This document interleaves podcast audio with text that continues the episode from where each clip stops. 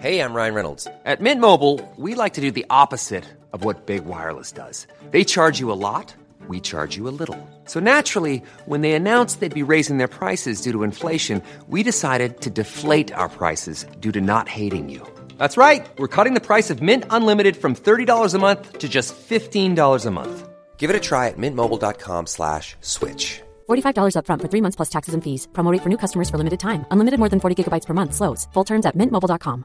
I'm Sandra, and I'm just the professional your small business was looking for. But you didn't hire me because you didn't use LinkedIn jobs. LinkedIn has professionals you can't find anywhere else, including those who aren't actively looking for a new job, but might be open to the perfect role, like me. In a given month, over 70% of LinkedIn users don't visit other leading job sites. So if you're not looking on LinkedIn, you'll miss out on great candidates like Sandra. Start hiring professionals like a professional. Post your free job on linkedin.com/people slash people today. Hey, it's Paige DeSorbo from Giggly Squad. High quality fashion without the price tag. Say hello to Quince. I'm snagging high-end essentials like cozy cashmere sweaters, sleek leather jackets, fine jewelry, and so much more. With Quince being 50 to 80% less than similar brands. And they partner with factories that prioritize safe, ethical, and responsible manufacturing. I love that. Luxury quality within reach. Go to quince.com slash style to get free shipping and 365 day returns on your next order. Quince.com slash style. تاریخ روایت کارهای درست و اشتباه بشره که با مرورش شاید محکوم به تکرارش نباشیم.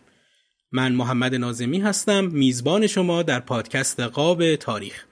عنوان این قسمت محمد علی فروغی چهره دوگانی مدرنیست محافظ کار.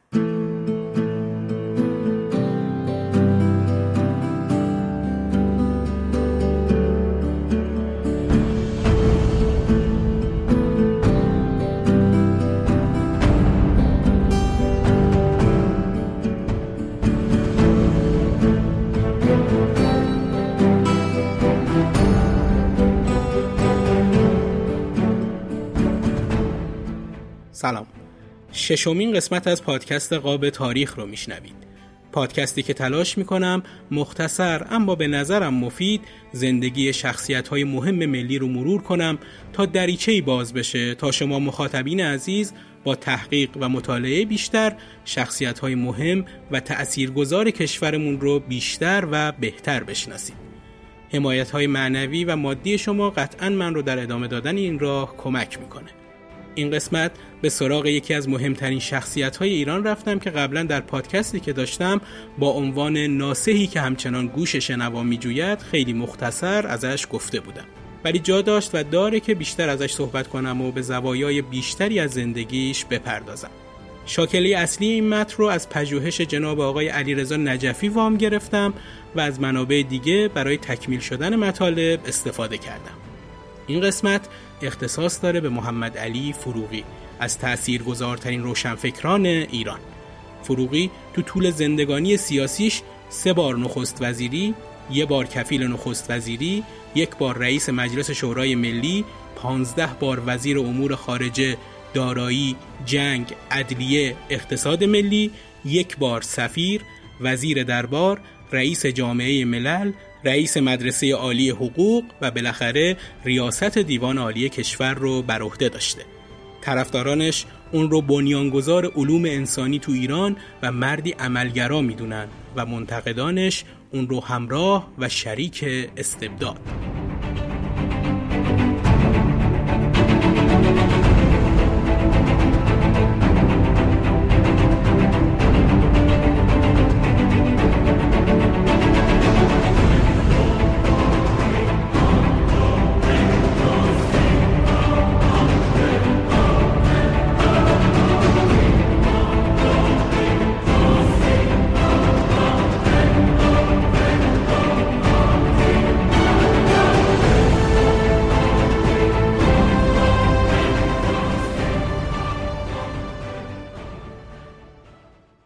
محمد علی فروغی سال 1254 خورشیدی تو تهران به دنیا اومد.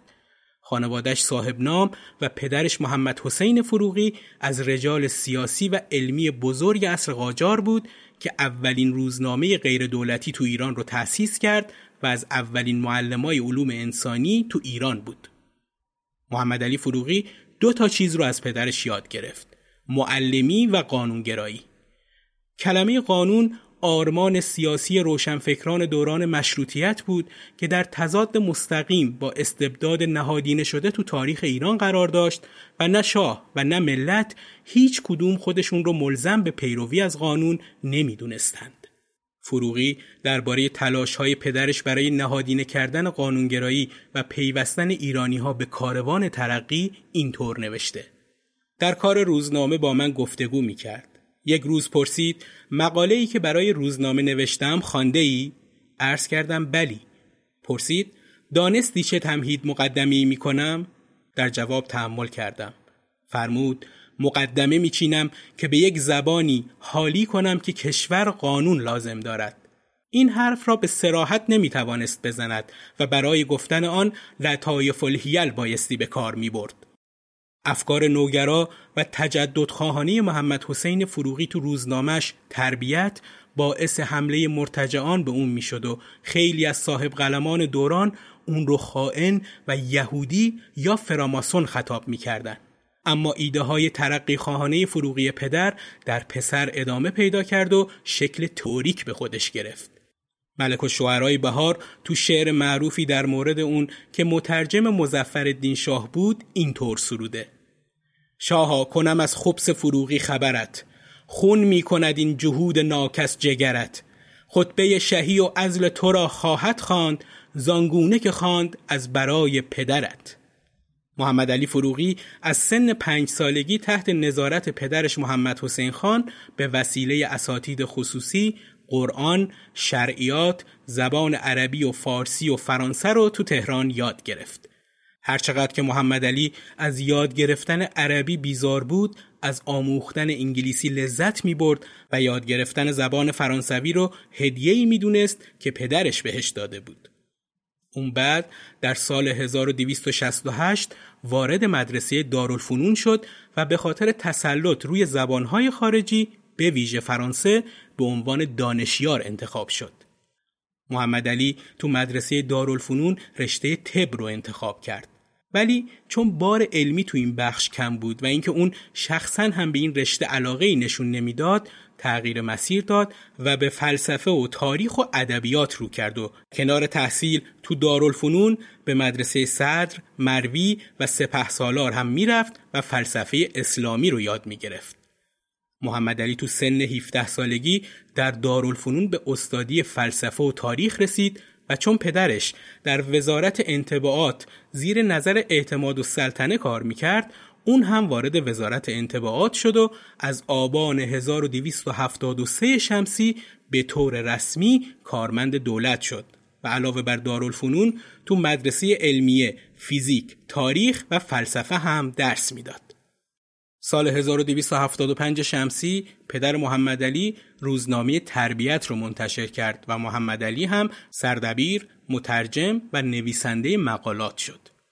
از نوشته های محمد علی فروغی تو روزنامه تربیت اینطور میشه فهمید که اون از همون اول جوونی لیبرال منش، واقعبین و در عین حال پراگماتیست یعنی عملگرا بود. در ادامه و در سال 1278 وقتی که مدرسه علوم سیاسی توسط مشیر دوله ساخته شد محمد علی فروغی به عنوان معلم تو این مدرسه مشغول به کار شد. فروغی چند سالی تو جامعه آدمیت فعالیت سیاسی داشت. خیلی خلاصه بگم که جامعه آدمیت از انجمنهای شبه فراماسونری ایران تو دوره مشروطیت بود که توسط عباس قلی خان قزوینی مشهور به آدمیت از ارادتمندان میرزا ملکم خان و از اعضای انجمن تعطیل شده مجمع آدمیت تشکیل شد. اما با مرگ میرزا ملکم خان نظریه پرداز اون گروه فعالیت های جامعه آدمیت هم متوقف شد.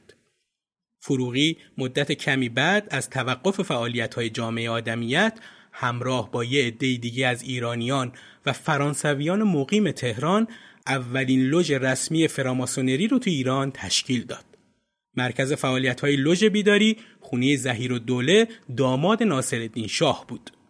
محمد علی شاه بعد از اینکه بنای مجلس شورای ملی تو تهران رو به توپ بست دستور خراب کردن این خونه رو هم صادر کرد. اما اعضای لوژ زودتر از اقدام مامورای شاه از قضیه باخبر شدند و اسناد رو به سفارت فرانسه تو تهران منتقل کردند. عمر لوژ بیداری با کودتای محمد علی شاه تموم نشد و اعضای اون همیشه در حال تلاش بودند تا محمد علی شاه رو به تبعید بفرستن. سال 1287 که مدرسه علوم سیاسی دایر شد، فروغی از همون زمان تأسیس مدرسه فعالیت‌های علمی منسجم خودش رو شروع کرد. دو تا کتاب دورانساز فروغی تو این مدرسه که بعدها تبدیل به دانشکده حقوق و علوم سیاسی دانشگاه تهران شد تدریس می شدن. اولی کتاب حقوق اساسی یعنی آداب مشروطیت دول بود که تو اون از مشروطی سلطنتی دفاع می‌کنه و بر لزوم التزام به قانون به جای خودسری یعنی استبداد تأکید می‌کنه. یه مقدار نظرات فروغی تو این کتاب رو توضیح بدم و بعد برم سراغ کتاب دوم. فروغی قانون رو سپری برای محافظت از تمام ملت در برابر ستم قدرت می‌دونه و با این راه حل شالوده حقوق شهروندی رو پیریزی می‌کنه. ارکانی که فروغی برای تأسیس شکل مطلوب حکومت یعنی دولت قانون نام می‌بره خیلی مشخص نشانه گرایش های نوگرایانه اون به انقلاب کبیر فرانسه و متفکرایی مثل مونتسکیو و ولتره. اهمیت این طرز فکر وقتی مشخص میشه که اون رو تو متن تاریخ ایران و اوضاع و احوال زمانه ببینیم. تاریخی که با استبداد و قدرت مطلقه پادشاه همراه بود و هیچ قانون مدنی مصوبی تا زمان مشروطیت تو اون وجود نداشت. فروغی از پدرش نقل می‌کنه که همیشه بهش می‌گفت تو زمان ناصرالدین شاه حتی نوشتن و گفتن کلمه قانون جرم بود و چیزی بجز اراده همایونی سبب ساز امور مملکت نبود. قانونگرایی فروغی ها در متن همچین استبدادی سر برآورد اما یادمون باشه که این قانونگرایی فقط تو عرصه نظری بود. در عمل فروغی ها خیلی هم مشکلی با قانونگریزی مستبدان نداشتن. فروغی تو اولین کتاب تاثیرگذارش اینطور می نویسه. سابق بر این مردم تصور می کردند که یک نفر یا جماعتی باید صاحب اختیار مطلق عموم ناس باشد و امور ایشان را هر طور می خواهد و مسلحت می داند اداره کند و مردم حق ندارند در اداره امور خودشان مداخله و چون و چرا نمایند. حتی در بعضی ممالک سلاطین مدعی بودند که من جانب الله هستند و به این واسطه امر ایشان امر الهی و واجب الاطاعه است. اما حالا متجاوز از صد سال است که حکما و دانشمندان بلکه اکثر عوام از این رأی برگشته و معتقد شدند که هیچ وقت یک نفر یا یک جماعت حق ندارد صاحب اختیار یک قوم و یک ملت بشود و صاحب اختیار ملت باید خود ملت باشد و امور خیش را اداره کند. وظیفه دولت این است که حافظ حقوق افراد ناس یعنی نگهبان عدل باشد. دولت از عهده انجام وظیفه خود بر نمی آید مگر اینکه به موجب قانون عمل کند. وجود قانون محقق نمی شود مگر به دو امر. اول وضع قانون، دوم اجرای آن. باید به این نکته توجه کنیم که اینجا منظور از دولت نه قوه مجریه بلکه کلیت حاکمیت و در زبان انگلیسی استیته فروغی به پیروی از مونتسکیو تقسیم قوا رو راه حلی برای عدم تمرکز قدرت در انحصار افراد و گروه های مشخص که نتیجه جز فساد نداره می‌دونه.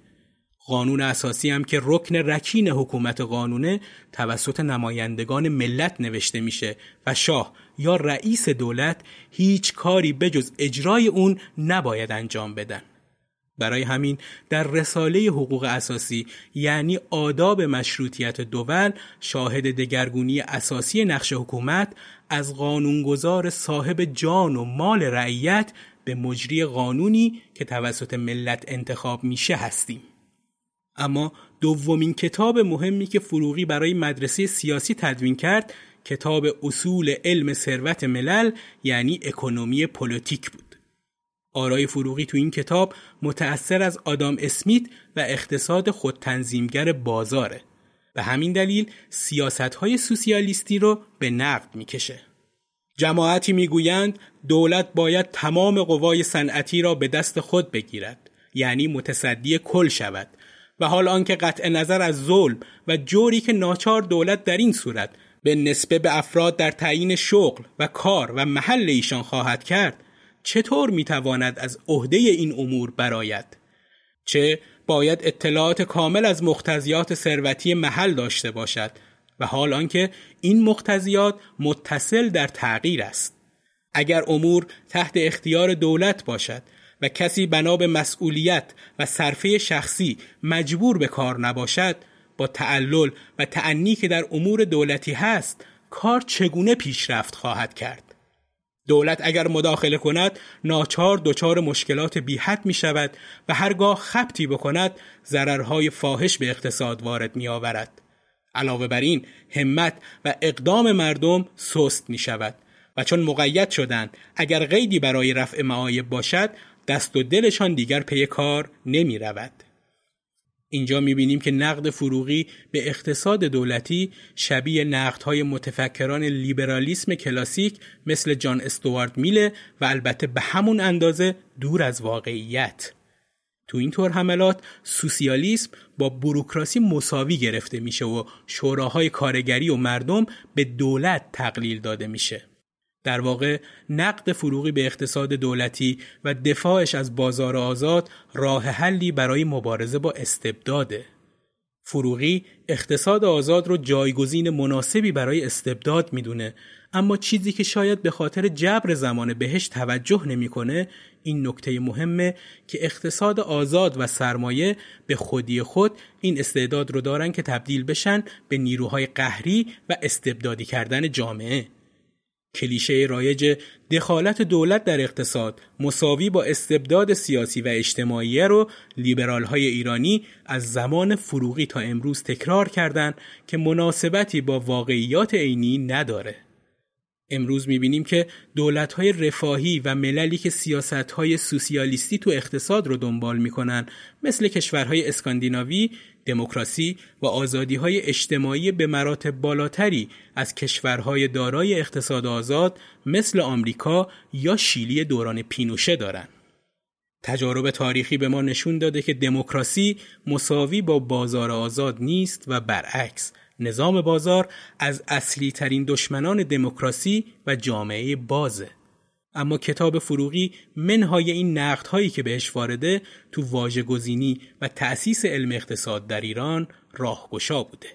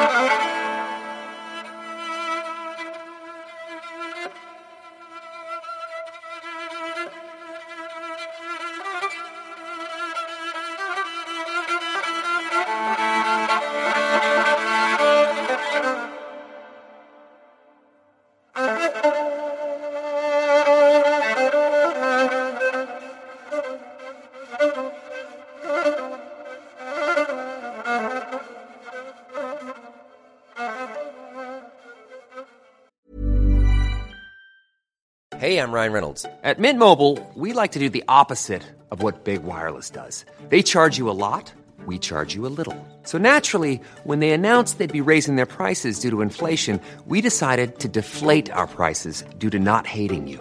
That's right. We're cutting the price of Mint Unlimited from $30 a month to just $15 a month. Give it a try at mintmobile.com slash switch. $45 upfront for three months plus taxes and fees. Promo for new customers for limited time. Unlimited more than 40 gigabytes per month. Slows. Full terms at mintmobile.com.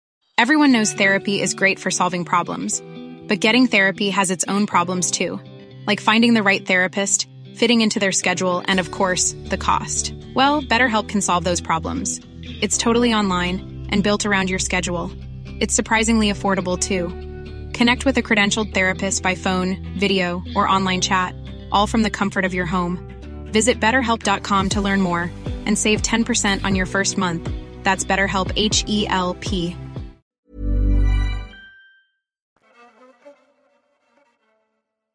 خب از تحلیل نظریات که به نظر من لازم بود بهش اشاره کنیم و خب قطعا همین گفته ها هم مخالفینی داره بگذریم و بررسی زندگی محمد علی فروغی رو ادامه بدیم. بعد از صدور فرمان مشروطیت فروغی تو انتخابات دوره دوم مجلس شورای ملی کاندیدا شد و به عنوان نماینده تهران به مجلس راه پیدا کرد. این اتفاق رو باید شروع جدی فعالیت سیاسی فروغی دونست. اون چند بار به معاونت هیئت رئیسه مجلس رسید و توی 35 سالگی هم به مدت هفت ماه رئیس مجلس شد. فروغی سال 1290 شمسی تو کابینه سمسام و سلطنی بختیاری اول وزیر مالیه و بعد هم وزیر عدلیه شد. تو کابینه بعدی که به ریاست مشیر و دوله تشکیل شد در سمت وزیر عدلیه باقی موند. تو دوره دوم مجلس شورای ملی به عنوان نماینده مردم تهران انتخاب شد و بعد از استعفای مستشار دوله و زمانی که فقط 35 سال سن داشت همونطور که چند لحظه قبل گفتم به عنوان رئیس مجلس انتخاب شد. بیشترین تلاش فروغی تو این دوران ایجاد مدارس دولتی بود.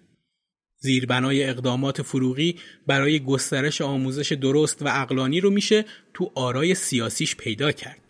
فروغی تو مقاله رفتار شاه در تربیت ایرانی می نویسه باید کاری کرد که ملت ایران ملت شود و لیاقت پیدا کند. افراد مردم ایران مطلقا یک منظور و مطلوب دارند و آن پول است و برای تحصیل پول از هر طبقه و جماعت و سنف که باشند گذشته از هیزی و دزدی و مسخرگی فقط یک راه پیشه گرفتند که به اسامی مختلف آنتریک بازی و حق بازی و تملق و هوچیگری و شارلاتانی خوانده می شود و اسم جامعه آن بی حقیقتی است. اگر بپرسید چه باید کرد و چاره چیست بی تعمل عرض می کنم ملت را باید تربیت کرد. اما تربیت ملت قسمت مهمی از آن نشر معارف است. مهمتر از اینها آن است که فکری برای تقویت مایه اخلاقی ملت بشود. و در جای دیگه میگه ایران اول باید وجود پیدا کند تا بر وجودش اثر مترتب شود. وجود داشتن ایران وجود افکار عامه است. وجود افکار عامه بسته به این است که جماعتی ولو قلیل باشند از روی بیغرزی در خیر مملکت کار بکنند و متفق باشند. اما افسوس بس گفتم که زبان من فرسوده است. اینجا فروغی خیلی واضح متأثر از متفکر محبوبش افلاتونه که تعدادی از آثار ارزشمندش رو به فارسی ترجمه کرده بود. افلاتون اساس اصلاح جامعه رو با مسئله تربیت پیوند زده و علت انحطاط آتن زمان خودش رو تربیت غلط می‌دونسته. تعلیم و تربیت صحیح مبتنی بر برداشت درستی از حقیقت که در ما بعد و طبیعه حاصل میشه و مبنایی برای اصول اخلاقی و تعلیمی قرار می‌گیره. فروغی تو متون مختلفش مردم اون زمان ایران رو ملتی بی حقیقت می‌خونه که باید برای اصول تعلیم و تربیت و اصلاح جامعه حقیقتی به دست بیاره. حقیقت تو نظر فروغی برگرفته از نظرات افلاتون مبنای سیاست و سعادت جمعیه. این نوع فهم ایدالیستی از سیاست که نسبت اندیشه و هستی اجتماعی رو وارونه نشون میده در عمل تبدیل به خلاف اون چیزی که دنبالش بود میشه. همونطور که اوتوپیای افلاتون که بر اساس نظریه حقیقت بنا شده بود نشون دهنده جامعه ای توتالیتره. به همین شکل فروغی که تمام هم و غمش گذر از استبداد نهادینه شده تو تاریخ ایران بود نهایتا خودش به یکی از پیچ و مهره های نظام استبدادی تبدیل میشه. این تناقض اساسی آرای فروغیه. اون یه پا تو تجدد و آزادیخواهی مدرن داره و پای دیگش تو سلطنت و ارتجاع شاهنشاهی گیره. فروغی سال 1298 خورشیدی برای احقاق حقوق ملت ایران در خسارات وارده جنگ جهانی اول به اروپا رفت ولی منافع ایران تو کنفرانس صلح پاریس محقق نشد. فروغی دو سال تو اروپا موند و اونجا سخنرانی هایی درباره ادبیات ایران داشت. فروغی بعد از کودتای اسفند 1299 به ایران برگشت و تو کابینه مستوفی الممالک و سردار سپه وزیر امور خارجه شد. این زمان دیگه به زکاء الملک مشهور شده بود. فروغی زمان جوانی با خواهرزادی نظام و سلطنه رضاقلی ازدواج کرده بود اما همسرش رو در حالی که 32 سال سن داشت به دلیل ابتلا به سل از دست داد و بعد از فوت همسرش خیلی متأثر شد و تا پایان عمرش دیگه ازدواج نکرد و بچه هاش رو به کمک مادر و خواهرش بزرگ کرد. به فروغی به خاطر روابطش با غربی ها انگلوفیل می‌گفتن. ادعایی که از سید حسن مدرس تا حسین فردوست اون رو تکرار کردن. اما اگه به مکاتباتش تو این دوران نگاهی بندازیم متوجه میشیم که انگلوفیل گفتنش اشتباه بوده. با همه قدرتی که انگلیس دارد و امروز یک کتاز میدان است با ایران هیچ کاری نمی‌تواند بکند. مجبور است هر روز تکرار و تأکید کند ما ایران را تمام و مستقل می‌خواهیم. فقط کاری که انگلیس می‌تواند بکند همین است که ما ایرانی ها را به جان هم انداخته پوست یکدیگر را بکنیم و هیچ کاری نکنیم و متصل به او التماس کنیم که بیا فکری برای ما بکن. فروغی مثل اکثریت روشنفکرهای دوران مشروطه ملیگرا بود و به دخالت بیگانگان تو امور کشورش واکنش نشون می‌داد. اما مواجهه اون با غرب نه مثل سید حسن تقیزاده بود که می‌گفت از فرق سر تا نوک پا باید غربی شد و نه شبیه غرب ستیزانی مثل فردید و آل احمد. اقلانیت و اعتدال در مواجهه اون با غرب طوری بود که نظیرش رو تو روشنفکرهای ایرانی کمتر میشه دید. سال 1301 شمسی که زکا الملک تو کابینه مستوفی الممالک وزیر امور خارجه شده بود تو جنگ لفظی مستوفی و مدرس نقش اساسی رو بازی می‌کرد و بیشتر اوقات جواب نماینده ها رو اون می‌داد. تو کابینه بعدی به ریاست مشیر و دوله وزیر مالیه شد. از 1302 تا 1304 تو چهار تا کابینه رضاخان سردار سپه دو بار وزیر خارجه و دو بار وزیر مالیه بود تا اینکه بالاخره 9 آبان 1304 مجلس پنجم طرح انقراض قاجاریه رو تصویب کرد و حکومت موقت رو به رضاشاه پهلوی سپرد. این رویداد بزرگ سیاسی آمال و آرزوهای فروغی و بقیه روشنفکرای ایرانی رو زیاد کرد و رنگ تازه‌ای بهش بخشید. فروغی از اولین و قدرتمندترین پشتیبانای رضاشاه بود که نفوذ بالایی هم روی اون داشت. کما اینکه نظرش رو به این شکل عنوان می کرد. مردم دنیا خاص اهل ایران همیشه نظر به مقامات عالیه داشته و کلام معروف صحیح است که الناس علادین ملوکهم و البته چون مقام شخص پادشاه از سایر مقامات بالاتر است نظر توجه عامه به او از همه بیشتر است البته که بعد از گذشت سالها اون و خیلی دیگه از دوستانش فهمیدن که رضاشاه مسلکش دیکتاتوریه و با کوچکترین اتفاقی آدمها رو حذف می‌کنه. موضوعی که فروغی هم دوچارش شد.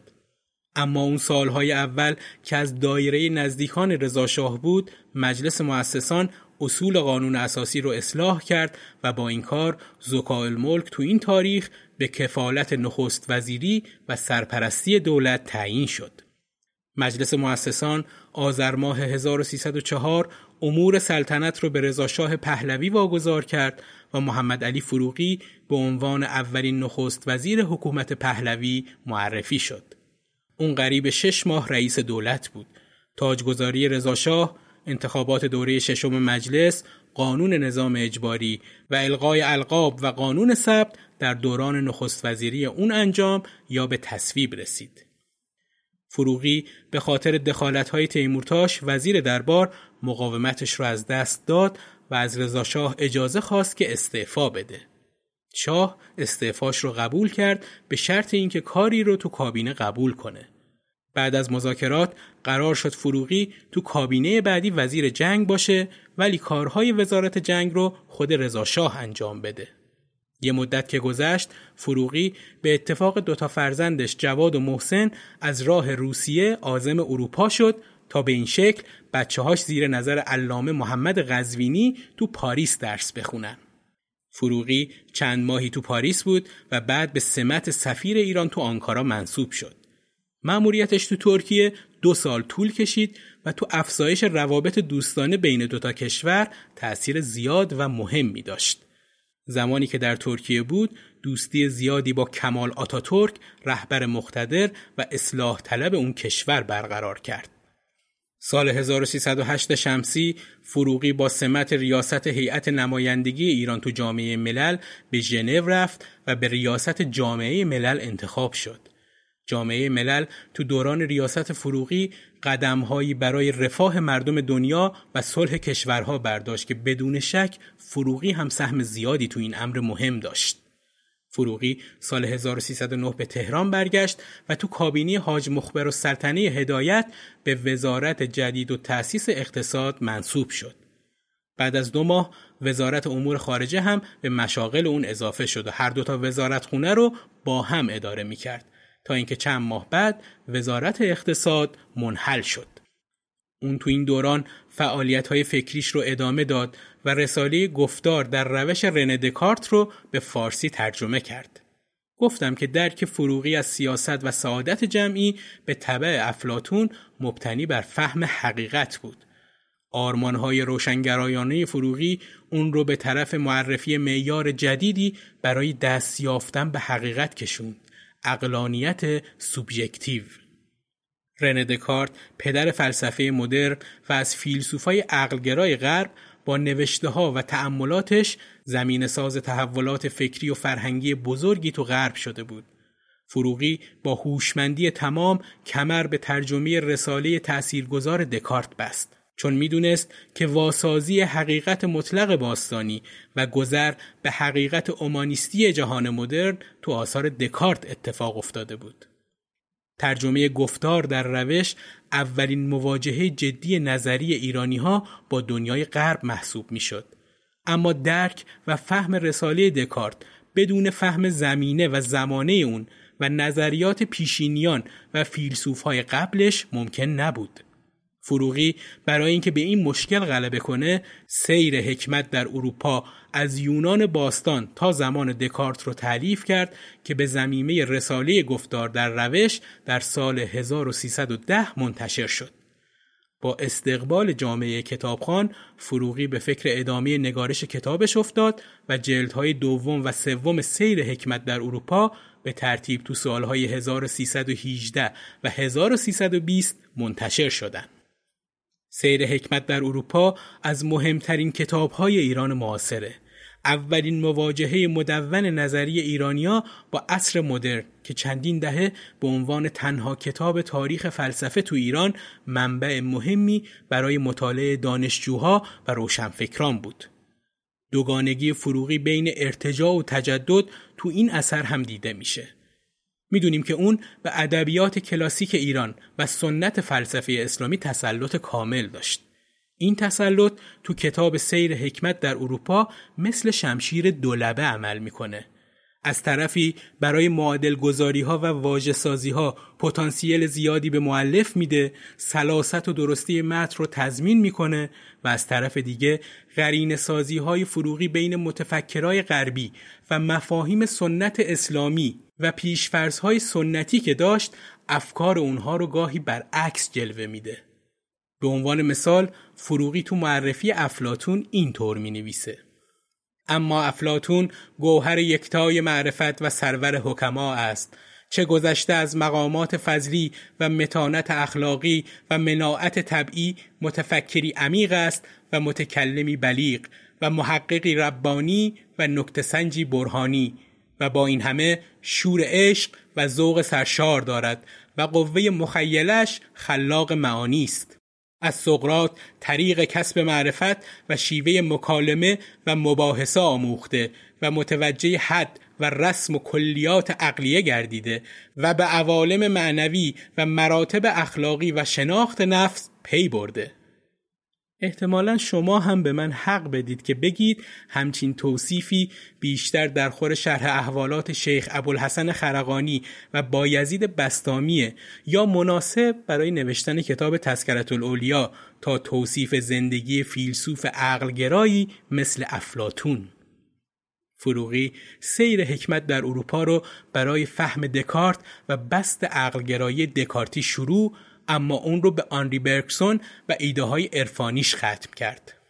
اون تو انتهای کتابش متأثر از برکسون می نویسه دکارت می گفت می اندیشم پس هستم.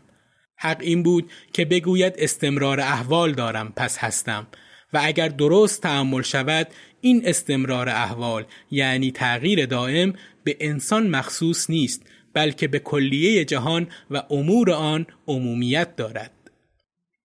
طبعا گرایش های سنتی فروغی اون رو از سوژه اقلانی و حسابگر دکارتی به سوژه حسی و عرفانی برکسون میرسوند.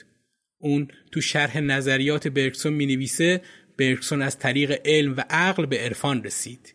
این نکته درباره فروغی هم صادقه.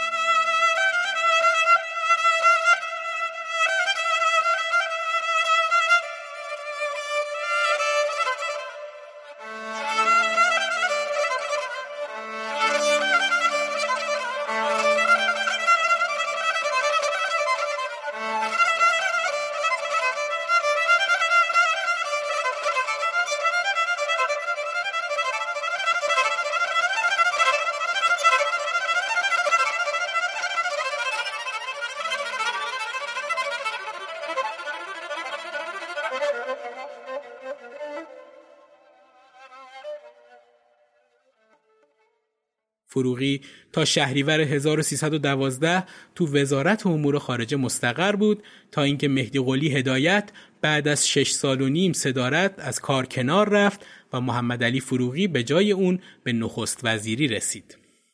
تو دوران نخست وزیریش وقایع فرهنگی بزرگی اتفاق افتاد. تو همین دوران بود که کار تأسیس دانشگاه تهران تموم شد. جشن هزاره فردوسی با شرکت مستشرقان و دانشمندای دنیا تو توس برگزار شد.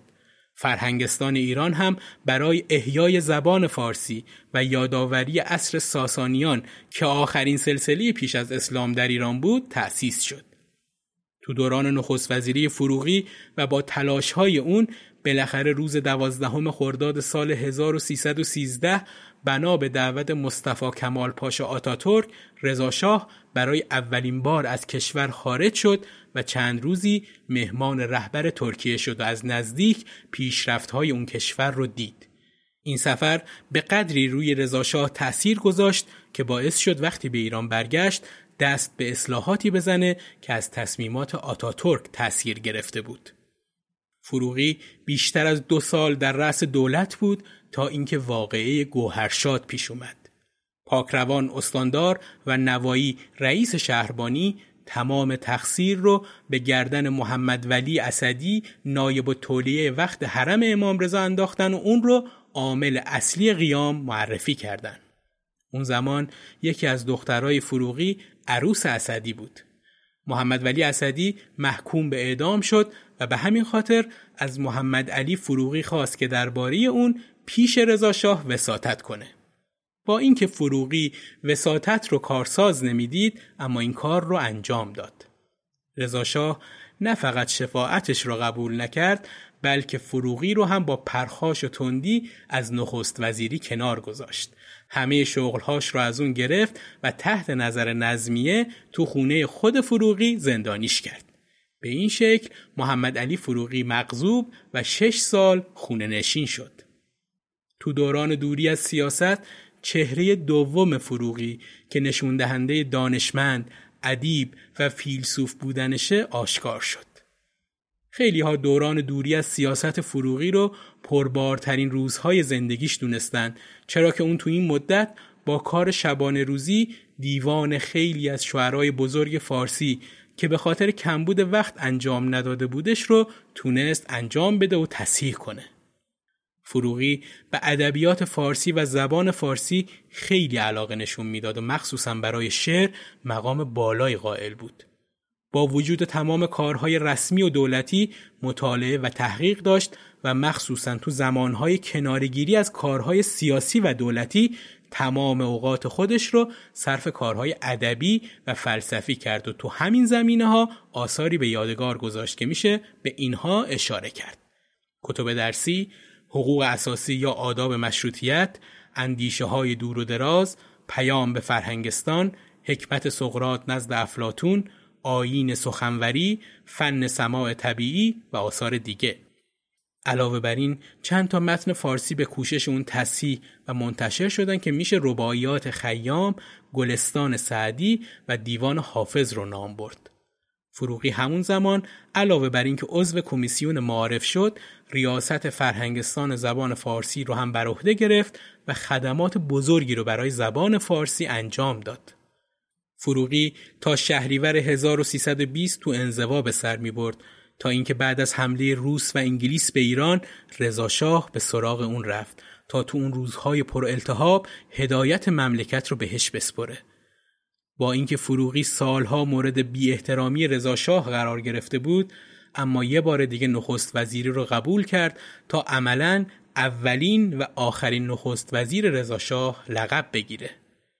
اون روز ششم شهریور کابینه خودش رو برای کسب رأی اعتماد به مجلس شورای ملی معرفی کرد و بدون حتی یه مخالف کابینش رأی اعتماد گرفت تا اوضاع آشفته کشور و بزرگی فروغی بیشتر از قبل بر همگان ثابت بشه.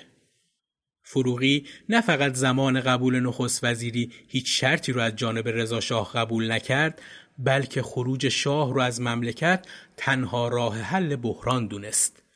فروغی بعد از اینکه زمام امور رو به دست گرفت اقدام به مذاکره با شوروی و انگلیس کرد.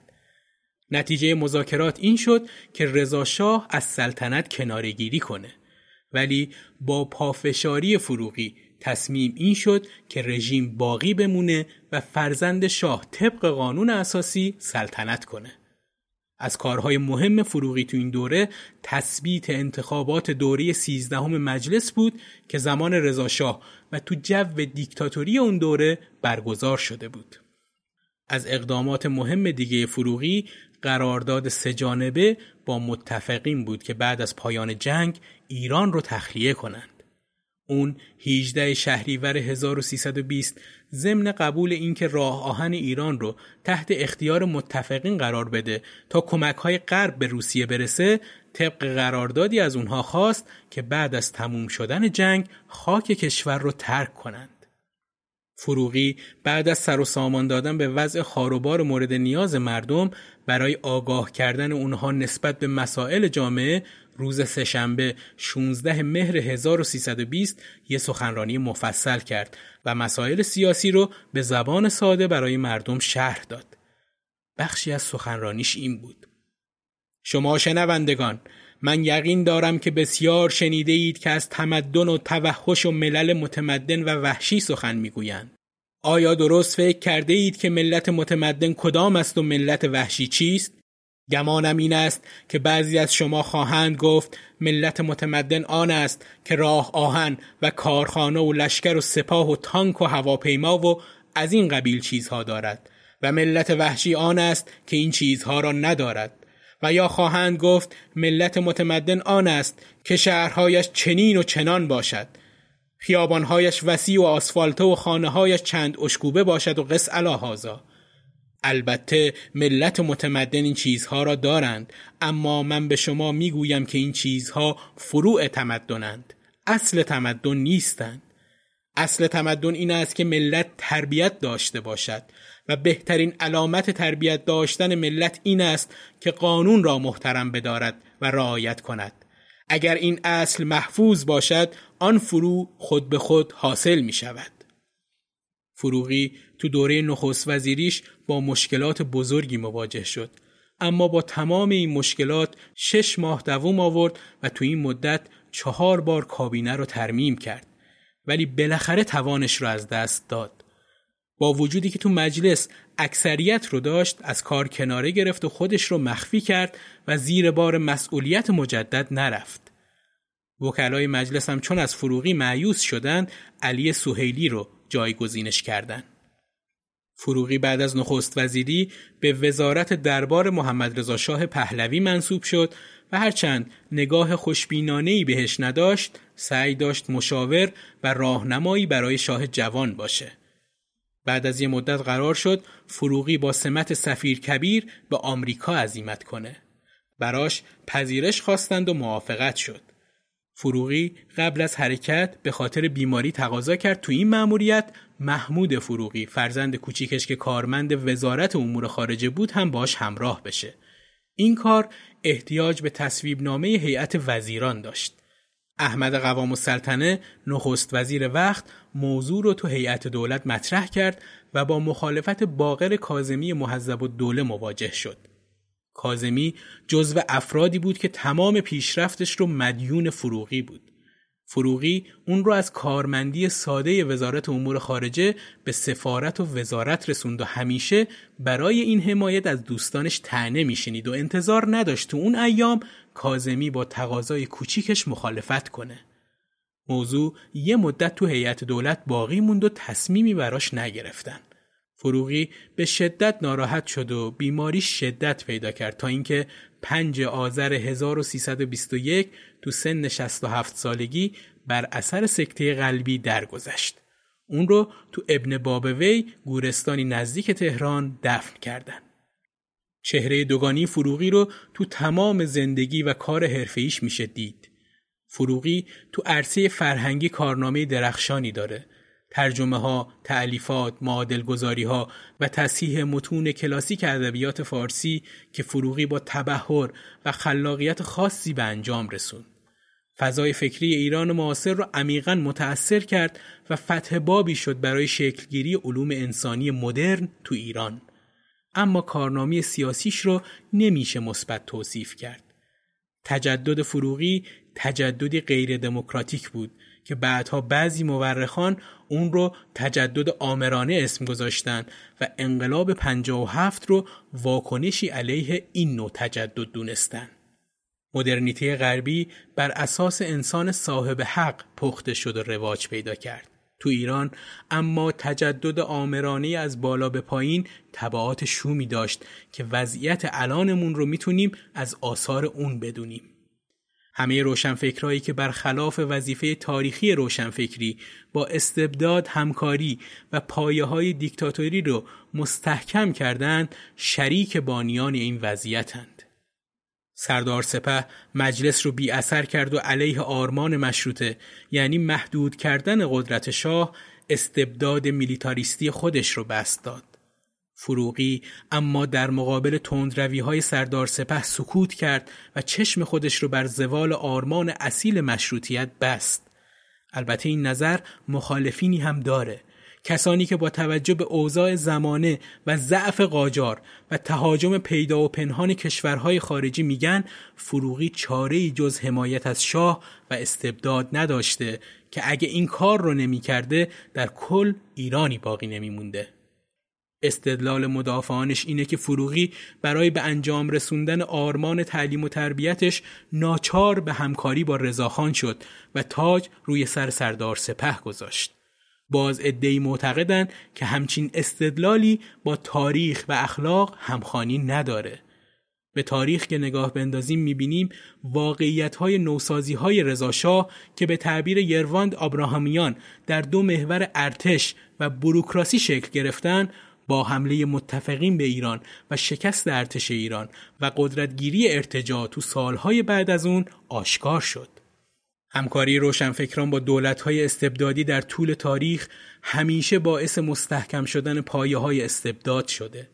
جهت اخلاقی و ایدئولوژیک این همکاری اما به مراتب بدتره و به نظر بعضی برای متفکری مثل فروغی به نوعی خیانت به آرمانهای لیبرالیسم محسوب میشه. با معیار لیبرالیسم آیا همکاری روشنفکران که بنا به تعریف وظیفه تاریخی برای نقد تمام انواع قدرت دارند با استبداد ولو برای کاری نیک امری اخلاقی محسوب میشه؟ پاسخ بله یا خیر ما به این سوال مشخص می‌کنه که فروغی رو در سیاست موفق می‌دونیم یا نه و در کل از چه منظر یا دیدگاهی به مسائل سیاسی نگاه می‌کنیم. قطعا اگه جوابتون به سوال نباشه خیلی از صحبتها و حتی نظرات فیلسوف های ارائه شده تو این پادکست رو قبول ندارید.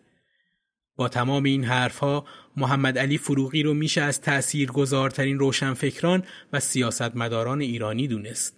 از معدود فیلسوف دولت مردای تاریخ ایران فروغی اندیشمندی جامع اطراف بود که آثارش زمینه های مختلفی مثل فلسفه، ادبیات و حقوق را در بر می‌گیره و فعالیت های متنوعی مثل آموزش خصوصی به احمد شاه قاجار وزارت عدلیه، نمایندگی ایران تو کنفرانس ورسای، سه دوره وزارت جنگ و ریاست کابینه رو بر عهده داشته. این حجم از کارهای عملی و نظری نوشتن و گفتن از فعالیتهاش رو سخت می‌کنه. تو این پادکست تلاش ما این بود که بنیان اندیشه فروغی یعنی تجددخواهی محافظ کارانه رو شرح بدیم و از خیلی رویدادها به چشم بر هم زدنی گذشتیم. مثل همیشه شما رو دعوت می کنم به مطالعه آثار به خصوص کتاب های خوبی که درباره محمد علی فروغی کار شده. به جز آثاری که تو این پادکست اسمشون اومد برای شناخت محمد علی فروغی می‌تونید دو کتاب مقالات فروغی و یادداشت های روزانه محمد علی فروغی رو بخونید. محمد علی فروغی عمر پربرکتی داشت. خیلی نوشت و خیلی ساخت. و هر انسان منصفی نقش پر اهمیت و بزرگش در امور فکری و ساختن نهادهای سیاسی و آموزشی تو ایران رو تایید می‌کنه. اما این مورد هم مهمه که تمام این تأثیرات با کنار گذاشتن آرمان آزادی شکل گرفت. به قول احمد شاملو تمامی الفاظ جهان را در اختیار داشتیم و آن نگفتیم که به کار آید چرا که تنها یک سخن یک سخن در میان نبود آزادی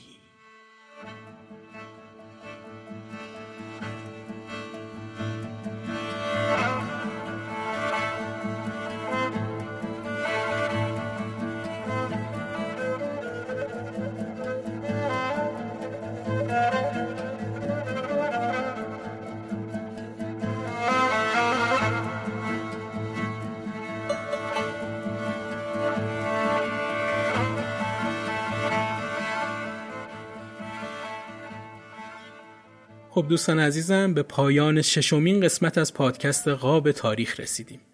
توضیح دادم که مطالب این قسمت بیشتر توجه به چهره دوگانی محمد علی فروغی تو عرصه سیاست و کارهای آموزشی و فرهنگی داشت و خب حتما گفتن اینها به معنی این است و جز این نیست نمی‌تونه باشه.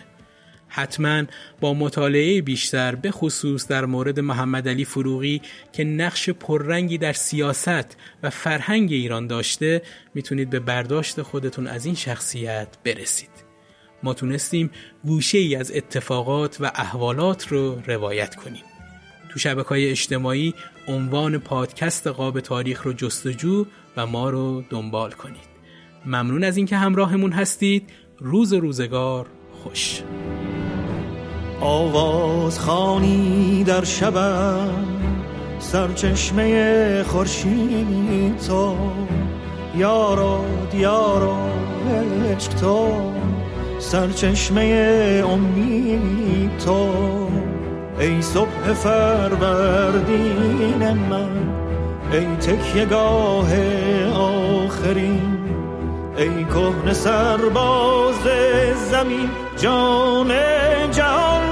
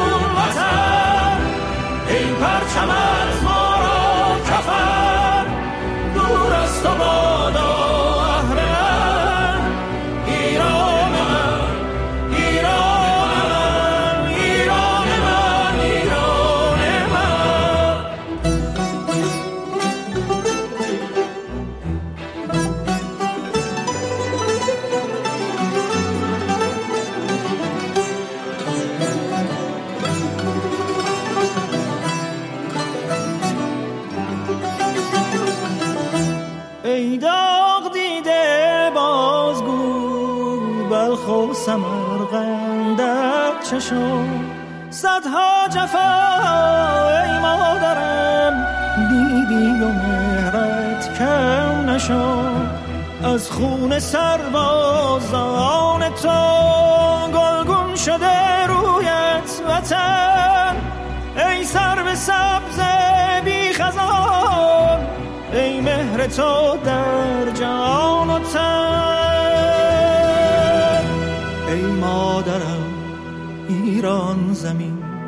آغاز تو پایان تو بردشت من باران تو در چشم من تابان تو ایران من.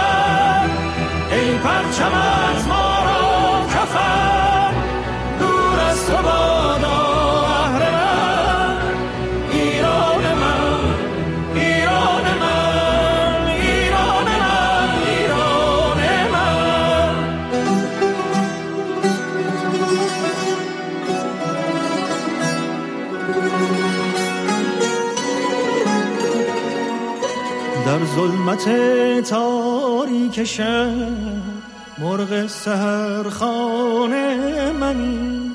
در حسرم آزاده ای.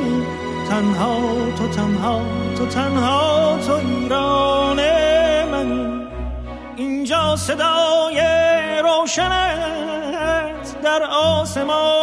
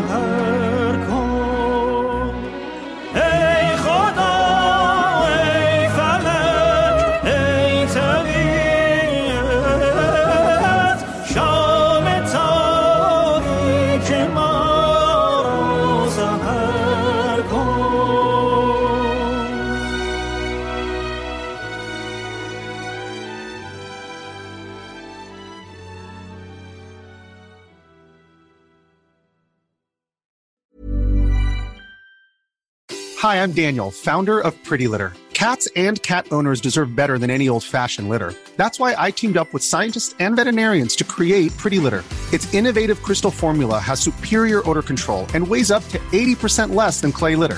Pretty Litter even monitors health by changing colors to help detect early signs of potential illness. It's the world's smartest kitty litter.